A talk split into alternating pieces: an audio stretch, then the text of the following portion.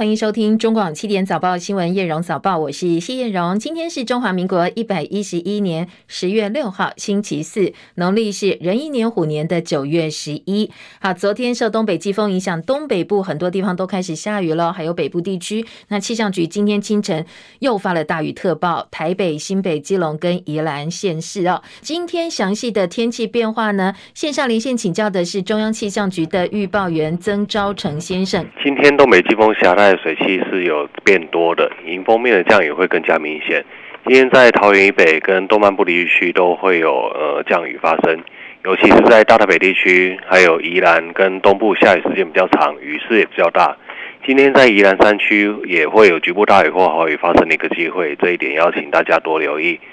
呃，其他像是在新竹以南地区是以多云到晴的天气为主。午后在南部地区跟中部的山区还是会有一点点午后的局部短暂阵雨发生。另外温度方面，桃园以北跟宜兰花莲今天白天的天气是稍凉的，最高温大概是在二十六到二十九度。其他地方的温度仍然是偏热的，高温会到达三十一到三十三度。至于早晚各地的低温大概还是在二十四到二十五度左右，所以还是比较凉的一个状况。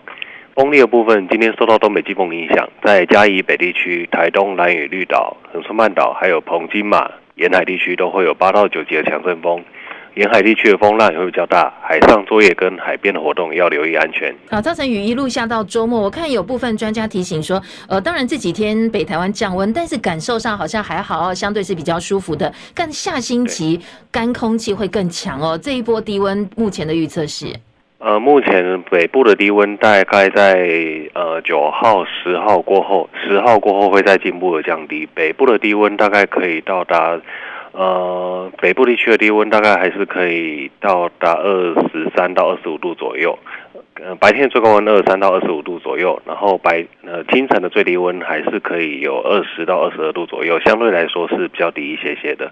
好，谢谢招成提醒啊，提供给大家参考。当然这几天呢，北台湾的天气变化会比较明显一点，降雨降温，到下星期温度的降幅会稍微再大一点点。留意温度变化，慢慢慢慢哦，要感受到深秋甚至是冬天的感觉了。好，再来关心的是今天清晨收盘的美国股市，深夜收盘的欧洲股市表现。美国整合运算以及企业外包供应商 ADP 公布小非农的就业数据显示，国内九月新增就业人数。高于预期，而美股主要指数今天大部分都是小幅收低的，结束过去两天强势反弹的态势。那道琼工业指数今天收盘跌四十二点，三万零两百七十三点；标准普尔五百指数跌七点六五点，三千七百八十三点；纳斯达克指数跌二十七点，一万一千一百四十八点；费城半导体涨二十三点，两千五百二十三点。台积电 ADR 收盘涨百分之二点二九，收在七十四点四八美元。石油输出国家组织跟结盟国 OPEC Plus 宣布要大幅度的减产，那国际油价连日攀升。今天欧洲股市收跌，结束了过去几天的反弹涨势。伦敦股市跌三十三点七千零五十二点，法兰克福指数跌一百五十三点，跌幅百分之一点二一，一万两千五百一十七点。巴黎 CAC 指数跌五十四点。五千九百八十五点。刚才有提到，石油输出国家组织同意大幅减产，宣布呢，从二零二零年疫情高峰以来最大幅度的减产。那俄罗斯也警告说，可能他们也要减产。所以国际油价走扬，连续三个交易日上涨。纽约商品交易所西德州中级原油十一月交割价上涨一点二四美元，每桶八十七点七六美元。伦敦北海布伦特原油十二月交割价上涨一点五七美元，每桶九十三点。三七美元。OPEC Plus 跟石油输出国家组织今天同意大幅度减产，当然油价涨哦。美国白宫方面则表示，美国总统拜登对这个决定感到相当的失望，而且呢，美国痛批这是短视尽利之举。那在减产部分呢，每天的产量会大减两百万桶。台股台积电带头冲，昨天大涨两百二十四点，收在一万三千八百零一点，成交量也放大到两千三百四十四亿元，一口气站回十日线之上。但是呢，当然后续观察的还是成交量哦，有没有继续放大，才有机会放量上攻。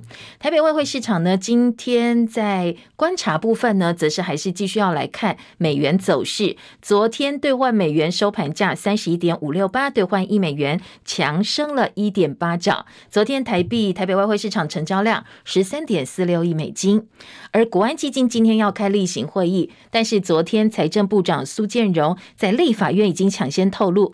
说，如果市场没有太大意外的话，原则上国安基金不会做出重大的决定，不会有其他重大决定宣布。换句话说，大家的解读是，那暂时呢，国安基金应该是不会谈，不会退场哦。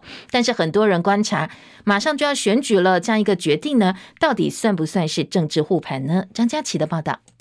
国安基金六号将举行第三季例会，也是七月十二号决议启动护盘后首次例会。是否维持护盘机制备受瞩目。财政部长苏建荣五号在立法院财委会受访表示，台股目前处于波动较大阶段，国安基金密切注意市场状况，如果没有太大意外，原则上不会有重大性决定。苏建荣说：“那国安基金明天是例会，例会的话，基本上啊，如果没有意外的状况的话，大概也不会做出比较重大一个决定。”国安基金护盘以来，到目前为止报酬率是负百分之二点七。立委赖士葆质询，这段期间以来，八大公股行库其实卖多买少，台银小买零点五三亿，低金卖超零点二三亿，合库卖超二点四亿，兆丰银买超四点三二亿，彰银卖超二十多亿，痛批执政党这一次是政治护盘。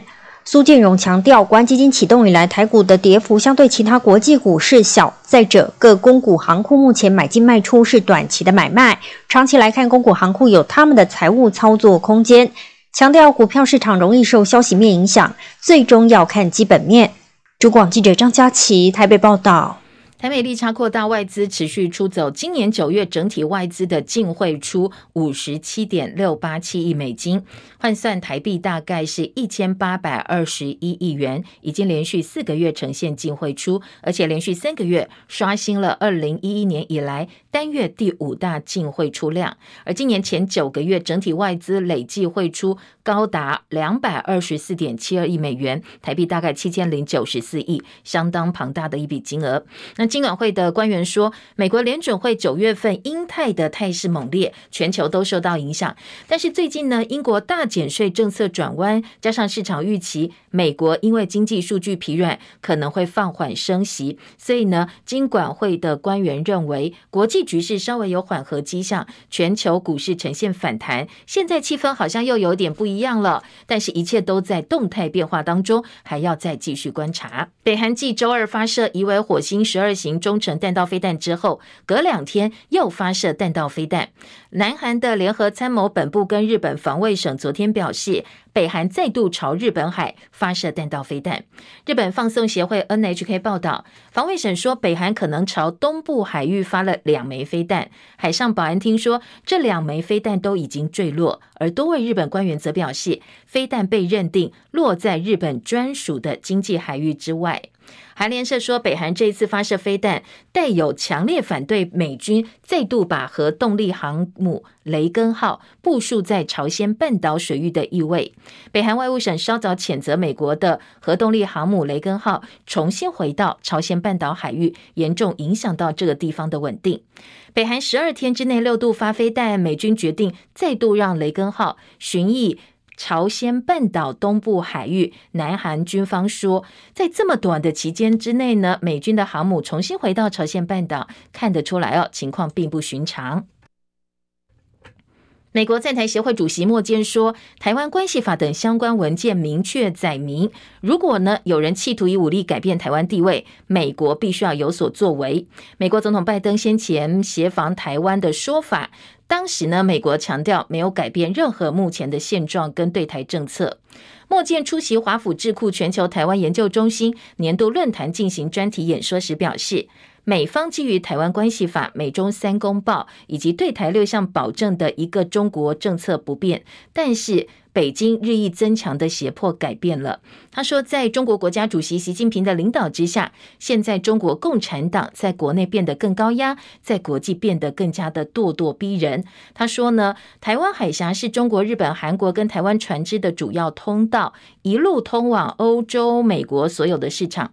想要封锁台湾海峡，对全球商业影响相当巨大，所以呢，美国会捍卫自己的利益，不受任何的威胁，不管是在台海，或者是更广泛的印太地区。而美国总统拜登上个月表态，如果中国武力犯台，就会出兵协防。不过，纽时引述官员的话说，就算华府决定派兵，也要让台湾变成具备充足武器，能够抵御共军豪赌的一个地方。所以呢，呃，没有纽时的报道说，现在美方正在加紧努力，要在台湾储备大量的武器，要把台湾变成庞大的武器库。纽时刊登标题为“美国计划将台湾变成庞大武器库”的文章，内文引述现任跟前任官员的话说：“共军最近对台湾的海空演习显示，中国可能用封岛来作为攻台前奏，台湾必须要自力撑到美国或其他国家介入。所以呢，美国的官员正在研究共军演习之后要怎么样加强努力，在台湾打造成更庞大的武器库存的地方。”但是，把台湾打造成武器库的行动面临非常多挑战。美国跟盟邦优先运送武器到乌克兰，也在消耗他们自己武器的库存。而且，武器制造商如果没有稳定的长期订单流的话，他们不愿意开新的产线。现在也不清楚，如果美国加快把武器送到台湾，中国大陆方面会有什么样的反应？前北大西洋公约组织秘书长拉斯穆森受访时表示，如果西方对俄罗斯总统普京的俄武讹诈让步的话，会导致中国侵略台湾。福斯新闻频道说，拉斯穆森受访表示，普京隐晦威胁要在乌克兰战争期间使用核武，但是如果西方国家因此让步的话，对中国大陆释出的讯号就是侵略台湾是可行的事。他接受福斯新闻美国报道访问时警告。普廷暗示动用核武并不是虚张声势，西方呢不应该因此而低头。俄罗斯侵略乌克兰遭到国际社会挞伐，香港媒体南华早报说，中俄上不封顶的伙伴关系当中，大陆获得的远远不如预期。美国前国务卿季辛吉最新的推断是，随着俄罗斯战争失利。中共在二十大之后会适度的往美国倾斜，不过他也说，就算中美关系有所缓和，大陆也不可能放慢强军的脚步，强化国力没有任何替代品，也不能够要求一方缩减军事能力来作为双方对话的条件。而美国前国务卿蓬佩奥，美东时间四号在自己的推特当中，他公开了一张大陆驻美大使馆向蓬佩奥任职的华府智库哈德逊研究所施压的信件。蓬佩奥说，中共企图要让他晋升，不让他说真话，但是他说这是办不到的事。他还在发文上放上了一个把这张这这封信哦丢到自纸篓、丢到垃圾桶的图像。叶博弈的报道。目前担任哈德逊研究所中国中心咨询委员会主席的蓬佩奥，最近开始录制声称要揭发中共统治真相的影片，目前已经发布了两部。第一部叫《中国共产党不代表中国人民》，第二部的主题则是中共对美国种族问题的谎言。蓬佩奥的影片才拍到第二支，大陆驻美大使馆就立即发函给哈德逊中心，要求中心方面阻止蓬佩奥，让他停止对中方进行毫无根据的指控。根据蓬佩奥所公布的信函，大陆驻美大使馆声称，中国共产党是由中国人民组成，广受中国人民支持，而且中共在大陆执政是历史与人民的选择。信函中也说，中共在中国大陆有广大群众基础，任何想把中共与中国人民区分开来的做法，都注定是徒劳无功的。信中内容不脱中共一贯的对外宣传基调。蓬佩奥在看了大陆大使馆所发来的这封信之后，只在文中写上：中共想阻止我说出事实，这办不到。文章后面还附上一个把信丢到自治楼的图样，对中共这封信函极尽嘲讽之能事。中广记者叶博一在台北报道。美国中情局 CIA 局长伯恩斯接受媒体专访时警告说，中共国家主席习近平已经指示解放军在二零二七年之前做好武力犯台的准备。昨天，我们的国防部长邱国正哦也对此做了回应，来听听看他是怎么说的。国军的工作就每天做战备准备，我们不期望战争发生，但我们不能够预期这样的，哎，它不要发生。所以我们能够做最好的准备，就国军目前能做的，而且一定要做的，是吧，二零二七啊这些东西，我以前我也听过这些言论嘛，我尊重啊，因为它有它理论的基础，啊，我不会去否定它。好，另外，民进党立委罗志政质询的时候，邱国正表示，对方有红线，我们也有红线，只要共军战机跟这些军舰等航空器飞进我方领空的话，就算第一级国军也会有所反制。那什么时候我们会开始第一级呢？邱国正说，还有无人机啊等等的，那我们把已经也调整飞越了航空器。嗯，对，我把给航空器，我知道，就无人机包括在里面。实体对实体，我就认为它就算第一级。第一级的定义不见是发射那个概念。对啊，对对，现在如果他的战机飞入我们领空的时候，这就算第一级啊，没有错。好，只要共机共建越界的话，就是第一级航空器也算哦。两岸情势严峻，连带我们的义务役一期要不要从现在四个月延长为一年甚至两年，引起各界的讨论。针对兵役延长，什么时候要正式公告？国防部长邱国正昨天说，公告期需要一年的时间，这项议题很紧迫，年底前会正式公布，但是没有办法告诉大家哪一天会公布哦。现在都还在规划当中。而后来呢，立委李贵敏又问到。他说：“那直接讲哦，到底是几年几班？民国几年次之后的役男会受到影响？他们的役期会延长？那到底是延长一年还是两年？现在却不确定要延长。昨天邱国正说，当然延长的方向是确定的，但是呃，什么年次哦，几年几班的孩子会受到影响？公告呢，以及役期要延长到多少年？到时候在年底会一并对外宣布。”进电视审照争议延烧到立法院，国民党立委昨天在交通委员会程序发言，抗议 NCC 沦为执政党的傀儡主委，而 NCC 主委陈耀祥反击说要尊重独立机关，而蓝营立委强力杯葛叫他下台。过程当中，陈耀祥也拿起他自己准备的手板，叫立委尊重独立机关。不过他一度把手板拿反了，所以在网络上也有相当多讨论。进电视发酵府院到底有没有介入呢？对于进电视创办人裴伟说。府方以洪耀福作为代表的说法。昨天陈耀祥回答国民党立委洪孟凯质询时，他的说法是：哦，各方关心进电视案的情况很多，但他不认为关心等于关说或者是施压。洪耀武都有跟我跟他本来就有认识，没有问题，但是他绝对没有那一天录音带所讲的什么总统的意思，这个事情是绝对没有的。那有没有跟你关心过进电视？基本上来讲的话，各界来讲的话，关心这件事当然的情况当然很多嘛，但是我不认为那个是所谓的关说或施压的问题。好，关心不等于关说或施压，这是陈耀祥的说法哦。NCC 昨天也开了委员会议，决定驳回八家系统业者申请把五十五频道 TVBS 新闻台移频。换句话说，最后 NCC 的拍板是五十五台还是 TVBS 不必移频了，站了好几天了，现在拍板定案。至于本来中天的五十二频道，凯擘集团所属二十家系统申请的递补案，现在都还在审议哦，还没有进一步的结论。《镜周刊》社长裴伟被吹哨者外流录音档爆出，蔡英文总统跟行政院长苏贞昌对 NCC 施压，让镜电视的执照申请过关，闹得满城风雨。资深媒体人赵少康昨天说，这明显就是民进党的内部派系斗争窝里反，才会把资料外了外流，让真相公诸于世，让 NCC 的公正性沦为笑话。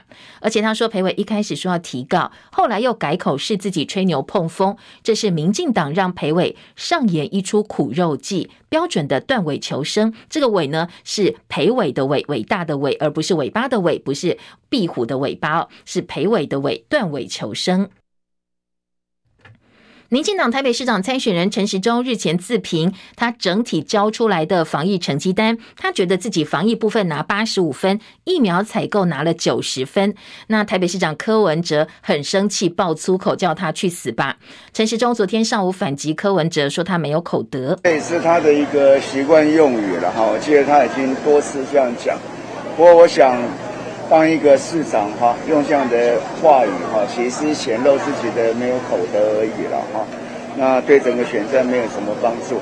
那至于我们打防疫分数是全民防疫的成果哈，是大家一起努力的成果。那柯文哲也回呛他说：“你没有医德，还敢说我没口德？怎么会有这一种自我感觉良好的人。那当台湾人民没有记忆吗？去年疫情爆发的时候，在台湾打一支疫苗，被当作贼一样处理。哎，有人为了他打一支疫苗，跑到跑要跑到跌倒，为了他打一支疫苗被移送法办。你你不买疫苗，难道护航高端？那阻挡 BNT？我跟你讲，阻挡 BNT 这一次有最火大。你不买好吧？那民间买了，七七档八档。哎，你有没有把台湾的人民的生命当做一回事？你还敢说我们没有口德？你没有医德，还说我没有口德？国民党台北市长参选人蒋万安则批评陈时中自我感觉良好。陈时中真的是自我感觉良好，防疫成绩是要由民众来打分数，而不是自己自吹自擂。他应该好好去问一百多名因为染疫而死亡民众的家属。会为他打几分？今年六月，彭博社有一份全球防疫韧性的排名，总共五十三个国家，台湾排第五十二，仅赢过俄罗斯。所以陈时中在七月离职前，留给世界台湾防疫的印象就是倒数第二，跟他的自我感觉良好落差太大。那陈时中说，蒋万安这一段话呢，把染疫死亡者家属拉出来哦，是尖酸刻薄。这种尖酸刻薄的话，也只有蒋委员这样可以讲得出来哈。全世界现在死亡的人数，大家都非常的悲痛，在死者上面做文章，其实是一件非常不道德的事情。好，另外，如果大家有看新闻的话，会发现，哎，蒋万安已经连续几天都用台语接受媒体访问。他昨天到万华一日行脚，凌晨到中央鱼市场拜票，接着呢去参拜各个宫庙，在广照宫接受媒体访问时大秀台语。这已经是蒋万安连续两天展现他的台语能力。问他说：“你想要表达什么呢？是不是要凸显你的台语训练的很好啊？”那蒋万安是这样讲的：“等盖选立委时阵，选两盖立委哦，都一直讲台语。”哦啊！我底下出席大行的啊，大家拢讲，我今嘛台语拢有进步啦。那前一天，蒋万安特别用台语在太子爷面前发誓，说他会为了保台拼生命，输赢到底。民众党的新竹市长参选人高虹安深陷论文的抄袭以及学历风波，资策会先前帮他背书说没问题，但是呢，执行长卓正宏昨天在立法院改口了。他说呢，高虹安当初在资策会任职期间领全薪出国念书没有报备，而且博士论文引用资策会报告超过七八成，所以资策会接下来要主张著作权，最后的手段不排除提告诉讼。软体去做比对。大约在七八成，比例过高，比例是是偏高。一般来讲，这样不称为引用了。我们会主张这部分的著作权应该要做的事情，我们就依法办理。过去的规定并没有强制要报备，但是，呃，其实多数的同仁都是有报备的。那高虹安说：“当然，资策会改口前前后后，大家都看到整个过程啊。他说这是政治力介入的结果。博士论文总共一百一十三页，对比高虹安在资策会发表的其他文章部分，仅仅是六页。所谓的博士论文引用超过八成的说法，光是用数学计算就知道绝对不是事实。资策会改口主张疑似有著作权侵权的疑虑，我相信这绝对是政治力介入的结果。”前立委郭正亮分析民进党啊，他说最近绿营打高虹安真的力道还蛮强大的，就是认为高虹安是民众党最有机会当选的县市长，锁定他目的其实是后面民众党主席柯文哲，要让柯文哲呢没有搞头二零二四。不过呢，郭正亮也说，这代表民进党哦在台北已经不想玩了，现在主力是放在桃园跟新竹市。前新竹市长林志坚爆出台大跟中华大学两篇硕士论文都涉嫌抄袭，学位被双杀。教育部证实继台大之后，林志坚也对中华大学的处分提出了诉愿书。教育部九月二十三号收到，那林志坚主张中华大学原处分违反了行政程序法，所以依法提起救济。而先前台大诉愿的部分呢，现在没有进一步的消息。民进党彰化县长参选人黄秀芳星期天成立竞选总部，蔡英文总统跟副总统赖清德都到现场站台。但是在网络上流出来的影片意外曝光，蔡英文使用两台超大台的读稿机，字体比脸还大，从头到尾蔡英文是从头到尾念一遍，一字不漏，所以引起网友热议。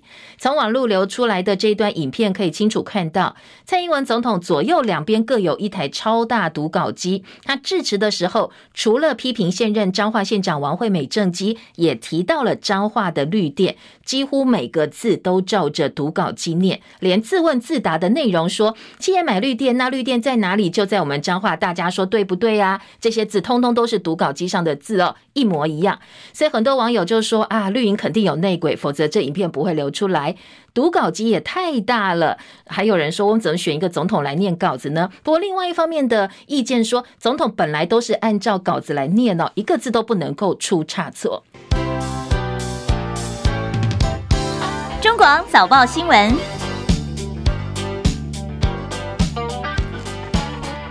关心今天早报的头版头条，综合性报纸的头版头。好，在裴洛西访问台湾之后，两岸的海峡中线默契现在看起来是没有了，所以呢，大家都很担心会不会擦枪走火。什么时候我们会开始第一集？什么情况之下展开第一集？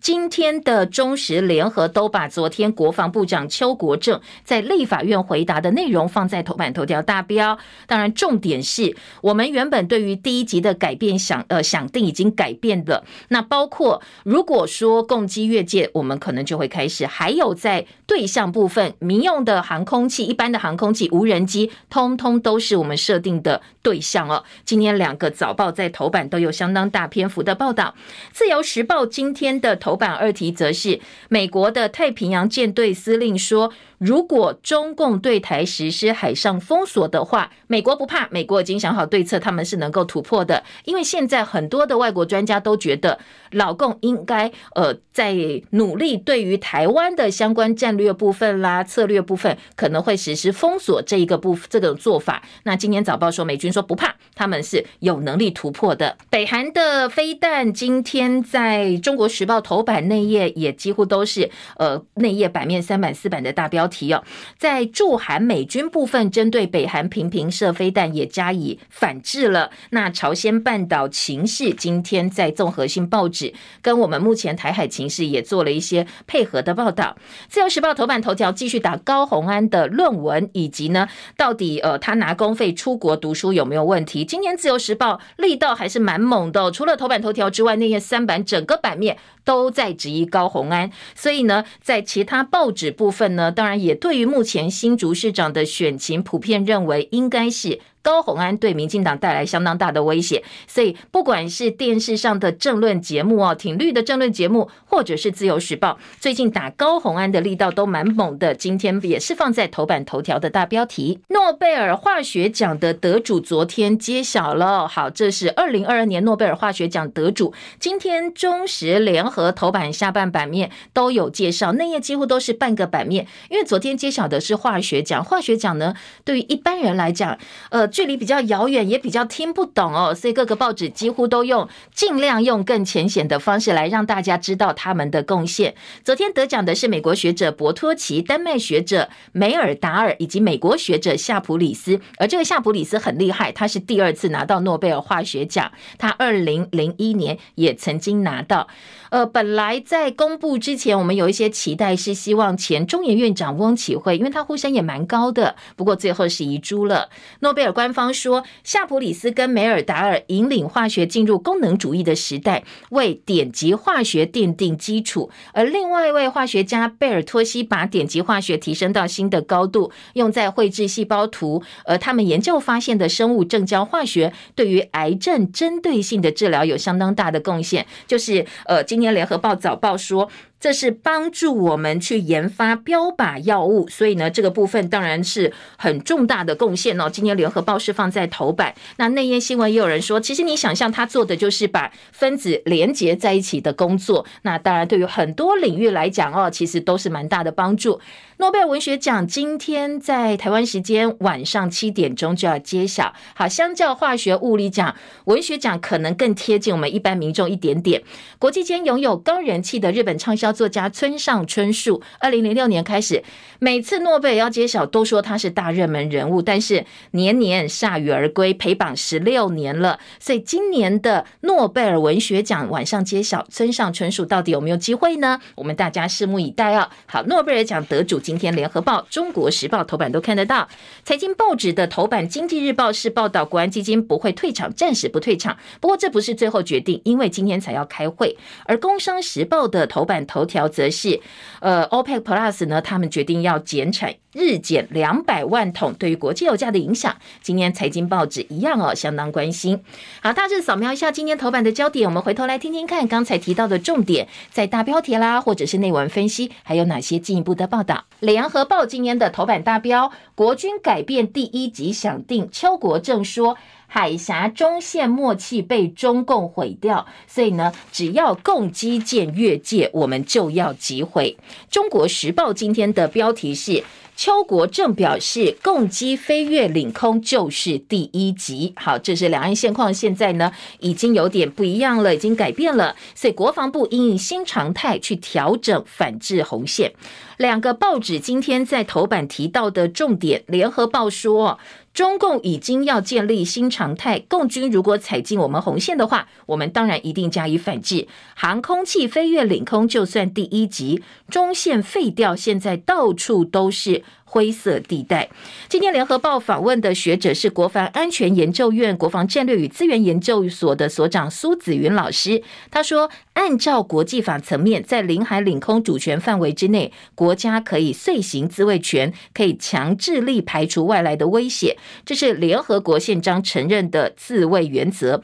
在领海领空对入侵的军事基建行使开枪权、开火权是有合法性跟正当性的。联合报的报道，而中国时报则说，特别强调，航空器跟实体都算不在线第一枪，越界就击毁，航海器也包括在内。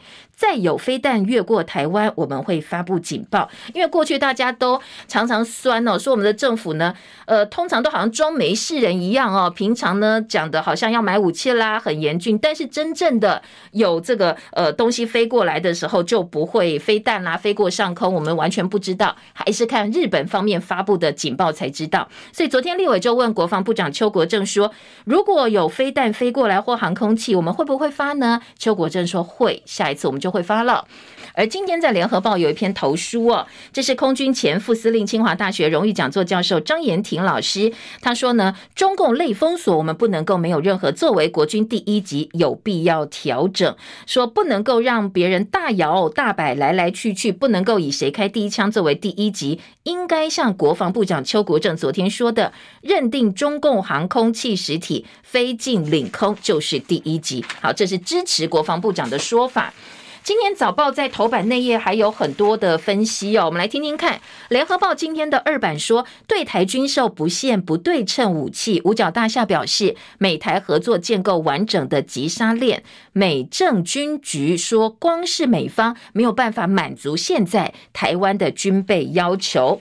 好，今天联合报在内页二版引用的是。美国国务院军政军局区域安全跟武器移转办公室主任克雷西，他发表的演说内容，他说，拜登政府对台湾的军售政策不限于符合不对称定义的武器，而美国国防部长在会议当中也表示。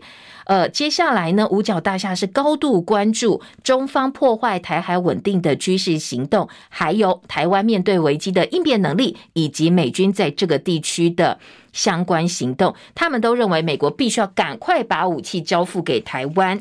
太平洋舰队司令说，美国有能力突破共军对台湾的封锁。今天自由时报头版二题大标，相当大的一个标题。好，相较自由的呃这个版面呢，联合报今天是在二版，大概一百个字就解决到这。一则新闻了。今天《自由时报》在头版说，中国若锁台，美军能突破，火力关键领域都有优势。美军太平洋司令帕帕罗的帕帕罗上将，他接受访问时明确的说，呃，北京可能会借军演来封锁台海，但是美国不怕。而联合报今天在特稿部分说，我们的建军走向真的能够拦住共军的灰带作战吗？灰色地带作战。资深军事军事记者洪哲正他认为，国军目前面对真正最大隐忧是投注的建军资源走向来不及因应灰带情势转弯回头，在美方独断指导压力之下，国军被迫全盘接受建构不对称战力的构想，在国军很多建军项目当中。因为插队军购而被迫延后甚至取消，所以老共目前小到无人机侵扰，大到用机舰侵越海峡中线、占据海上航道等等这些所谓灰色地带作战，唯一的反制之道是派遣相对应的机舰，实际在领空领海最前线加以阻挡。但是面对我们的机舰老旧匮乏、有待汰换，而且必须投入高维修费用的运作之下。我们的国防预算被绑在巨额而且必须长期支付的飞弹预算上，投入大量的编队员额编成部队，更不要说美方前面竟然宣称不支持我们采购海空在台的建军。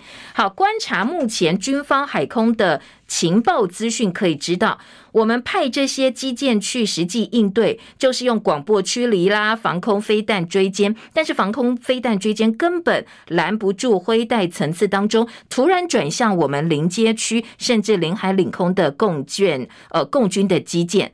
未来军方基建恐怕在在台不足、零件匮乏的情况之下疲于奔命。那我们又不能够自己做主，老美叫我们买什么，我们就要买什么，去建构所谓不对称战力。呃，所以联合报的担忧是我们现在的建军走向，通通都听老美，但是可能不是我们真正目前迫切所需要的。那钱都被绑在这里，就该怎么办呢？好，联合报的报道，中时跟自由的内页还有哪些焦点？呃，自由时报五版说，美国国务院官员表示要加快对台湾的军售交付，而且要兼具不对称战力跟平常的军购需要。而美国国防部的首席副助理部长说，台湾必须要强化军事，还有民间的韧性。好，什么叫民间的韧性呢？今天的中国时报哦，在二版就告诉大家了。兵役延长定调，家里如果有役男、准役男的话，特别留意这一则新闻，最快明年底就要上路了。好，时程是中国时报给的，放在二版的版头。因为昨天国防部长邱国正他很明确的说，现在我们一男的役期是不够的。一男役期延长，邱国正表示有眉目，年底之前会对外公布。延长多久正在讨论，会以年龄作为划分的基础。目前四个月的役期，邱国正说不够。中国时报今天的二版哦，特别强调，呃，当然在年底前公告，期满一年就正式启动。换句话说，二零二三年底就会正式实施了。那在今天的。中国时报呢也特别去厘清哦，第一级跟所谓的刚才提到第一枪有什么不同？联合报今天也有一些分析哦，说第一级跟第一枪的差别。苏子云老师说要加以区别，第一级通常指战争层级的国家战和。决策，也就是对敌方主动发起攻势，相对应的是第二级反击，而第一枪比较接近战术层级的先制射击，就是执行任务遇到危险的时候，行使自卫权，确保人身跟装备安全是第一枪。但是呢，第一级就比较呃高，就比较是战略层面的这个定义了。好，今天联合报、中国时报都有特别强调这个部分。好，再来听到的是联合报今天的话题。版话题版是作家龙应台，龙应台呢，他呃，这个过去哦。在战争的相关的故事有相当多的这个描写。他今天在联合报的四版当中呢，他特别呼吁，两岸走到今天，双方领导人都有责任。民进党为选票把台湾带到战争边缘，他认为鼓吹战争的人通通都是罪人。正经强国有道德责任，寻求和平并不是投降主义。热情备战，他觉得很恐怖。大家应该要好好想想哦，我们到底要的是战争还是和平？感觉上啊，好像真的有一点点这个呃一触即发的味道。所以今天各个报纸对于呼吁啦，对于现况的描写，对于呃接下来国际情势可能的变化，都有相当多的报道提供给大家。自由时报今天头版头条，刚才有提到就是高虹安了。自由今天大打高虹安，放在头版头跟内页的三版。自由时报头版头条大标题是高。高虹安的论文相似度有八成，资策会要提告。如果构成侵权，没有和解，法律解决。自由的头版大标。那内页新闻呢，则是说论文案高虹安指呃控资策会是被政治施压。柯建铭，民进党立院党团总召呢说高虹安是小偷，质疑公权力的正当性。他连日来批评高虹安心术不正，行为偏差。高虹安特别声明说，呃，他的论文哦，其实有一百一十三页，对比资策会期刊只有六页，而且还有很重要的一个部分，这本来就是他写的啊，所以呃，那个资策会现在能够咬的，就是说你没有注明文章的出处是我们资策会的相关的研究案，那你没有写清楚。另外一个就是你去读书的时候，你没有先报备。好，这两件事哦，很多网友说有必要搞到好像动摇国本一样，这么大规模的去追杀高红安吗？哦，那高红安自己说，当然在比例部分，他说相。似度八成不是事实，没有这么多，而且呢，这本来就是我写的内容啊。那你现在再来质疑我，所以双方各执一词。沈慧红跟林根仁都叫高环赶快对外说明，那甚至沈慧红叫高环辞掉立委配合调查。好，这个是自由时报今天大打高红安。好，另外一个这个争议的地方呢是苗栗，苗栗呢因为呃国民党籍的县长徐耀昌。帮无党籍参选人中东锦站台，所以昨天国民党的地方党部已经决定要开除徐耀昌了，要把他除党籍。今天在自由时报说，苗栗前后任县长撕破脸，违纪助选被撤销党籍。徐耀昌开杠刘正鸿，徐耀昌说，刘正鸿四年前帮徐定真站台，应该先处分自己。但是刘正鸿说，我没有帮他站台，是刚刚好经过，哎，大家擦身而过，就同一个画面了，同框了。好，两边的说法哦，这是呃，昨天刘正鸿宣布徐耀昌替中东锦站台违反党纪，所以呢，县党部考纪会决定要撤销他的。党籍，最后党中央考机会去讨论，看看到底要做什么样的处分。徐耀昌说他没有意见呐，县党部、党中央怎么做都无所谓，但是他担心国民党提名的县长参选人谢福洪当选之后，恐怕只会变成某某人的傀儡而已哦。好，当然这是国民党自己已经分裂了，所以很多人说徐定真有机会帮民进党。呃，拿下苗栗这一个席次，今天在早报其实蛮多报纸啊，对于苗栗的状况都有比较大篇幅的报道。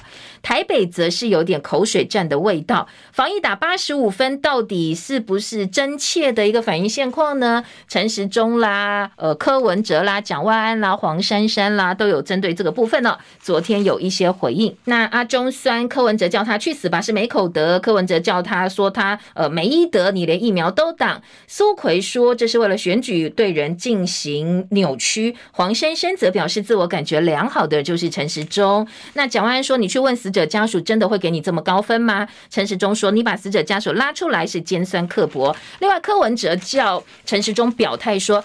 你当选之后，两岸双城论坛到底办还是不办？你要把话讲清楚哦。那我们好不容易辛辛苦苦的维系了两岸沟通的管道，结果你说我是帮这个流氓到家门口讨债公司到家门口去奉茶，那你讲清楚，以后你上任之后，是不是双城论坛就没有了？那你敢讲的话哦，那当然选民在做判断。好，进电视的争议，今天在早报也是看到，其实还蛮多的。今天在中时的三版郑丽文，国民党立委说，进电视无法切割进周刊，应该被撤照。内部公文曝光，自成人资财务系统，进电视跟进周刊是共用的，违反了 NCC 给照条件。陈耀福否认曾经跟洪耀福。沟通好，这个洪耀福呢是民进党的前秘书长，就是被裴伟说帮他跟这个府院沟通的中间人，但是 NCC 主委陈耀祥是否认的。比较妙的是，他说这个不是关说，他只是来关心而已哦。所以中国时报今天特稿说，洪耀福有关心府院，就是断尾求生，恐怕很难灭火。断尾这个裴伟的尾。好，昨天在立法院，很多人叫洪耀福下洪耀祥下台。今年早报也有相关的报道。再听到联合报的处理，则说吹哨者进电视没有跟进周刊切割，所以呢，当然今天在联合报的处理也有进电视跟进周刊的。反应，他们强调，呃，并没有欺瞒哦。这部分呢，进电视、进周刊觉得他们是行得通的，是可以这么做的。但是陈耀祥说，如果真的没切割，查证属实的话，确实是可以废照。好，这是今天在联合报的报道。好，其他的这个政治焦点呢？还有包括绿营要翻转中台湾，卢秀燕现在呢，她跟侯友宜被认为是蓝营比较有呃吸票能力的这个政治人物，这个政治领导者，所以这两个人开始跨区浮选了。民进党的行动中常会四个县市参选人呢，联合造势，蓝营最强母鸡卢秀燕现在要带头迎战。中台湾的输赢牵动民进党内权力板块。联合报的观察是说，当然现在中部有很多地方是落后的，但是中台湾的开票结果怎么赢或者是输，怎么赢怎么输都有学问。它影响的可能是接下来在民进党内，包括林佳龙等人、蔡其昌啦，他们在党内还有一个很重要的观察人物苏家全等等，在党内的一些权力势力的版图。联合报四版说，万华还在流血呢。在专题选战最前线的专题报道当中，今天联合报聚焦的是，到底疫情的起源是台北是万华？那万华人怎么来看现在的状况啊？标题是万华还在流血，卡疫苗唤起仇恨值，疫情牵动选情，怨气冲向中央。受伤的菜贩说，以后万华人投票不要再看政党颜色了，因为上一波呢，在疫情期间，万华的人伤心。啊，受伤受得太重了。说，呃，卫福部当时一句“万华市防疫破口”，让环南市场变成环毒市场，连电梯网络坏了大半年都没有人敢去帮他们修。事隔一年，伤口结痂了吗？环南市场自治会的会长林胜东说：“当然没有，现在还流血呢。”呃，虽然后来中央有改口，但是呢，地方的小贩都说：“先打你一顿，然后跟你道歉，你真的觉得这样可以吗？会接受吗？”好，当然后面还有呃这个疫苗的问题啦，周玉蔻的问题。哦所以今天在联合报把万华地区民众或者是地方淮南市场小贩的心声是放到了版头，做了半个版面的介绍。讲到疫情，本土破五点四万例，可能还会再往上。现在是高原期哦。联合报今天在疫情焦点说，创下此波 BA. 点五新高，学者说要来监测中重症，不要再沉迷通报的个案数了，因为这已经不是重点了。小波流行之后，维持中重症不上升。才是最重要的事。好，这是昨天新增五万四千九百二十九例的确定病例。本土部分五万四千八百七十四例，四十八例死亡。但是虽然是高原期，而且疫情还会再往上，但是指挥中心说，下星期四零加七哦，我们要国门解封的政策不会受改变。还有个要提醒大家，次世代疫苗扩大开放到十八岁以上民众可以作为追加剂。换句话说，如果你要打追加剂第三剂、第四剂，次世代疫苗十八岁以上通通都可以开始预约了。那台北市是今天开放预约第三剂。第四季打这个次世代疫苗，要注意的是，你跟上一季间隔至少十二个星期、十二周以上。如果你曾经确诊，就隔三个月之后再去打哦。还有日本十一号开始开放海外自由行旅客入境，打满三剂日本认可的新冠疫苗就可以入境。最新认定的五款疫苗当中，包括大陆的科兴，包括大陆的国药。但是就是没有我们国产的高端，所以昨天很多人就说：“哎，老共疫苗我们瞧不起哦。”先前指挥中心还去质疑人家，那现在呢？日本承认人家啦，那你们的高端，我们自己的高端疫苗不获日本承认怎么办呢？好，昨天的疫情指挥中心的说法是说，我们会跟日本做各种管道交涉啦，希望他们能够采纳我们的高端。好，这是今天早报哦，另外提出来的一个部分。好，财经报纸两个报纸的头版，一个经济日报关心的是国安基金不退场，财长暗示今天国安基金要开例会，那例会呢，当然他们的决策不会有重大改变，如果退场就是重大改变。所以外界说没有重大改变等于国安基金不退场。今天经济日报把不退场直接放到了大标题，希望台北股市能够在国安基金的助威之下重新回到一万四千点。工商时报头版头条，OPEC OPEC Plus 呢决定日减产石油两百万桶，不顾美国的强烈反对，十一月实施。所以今天的工商说油价有机会回到一百美金。那当然，台币昨天升值一点八角，是亚币第二强哦，继续飙，收在三一点五六八兑换一美元。台北股市昨天则是收在一万三千八百零一点，那一万三千九百点的关卡近在咫尺了。时间到了，谢谢大家的收听《叶荣早报》，请记得 YouTube 频道上帮我按赞分享。我们明天同一时间再会喽，拜拜。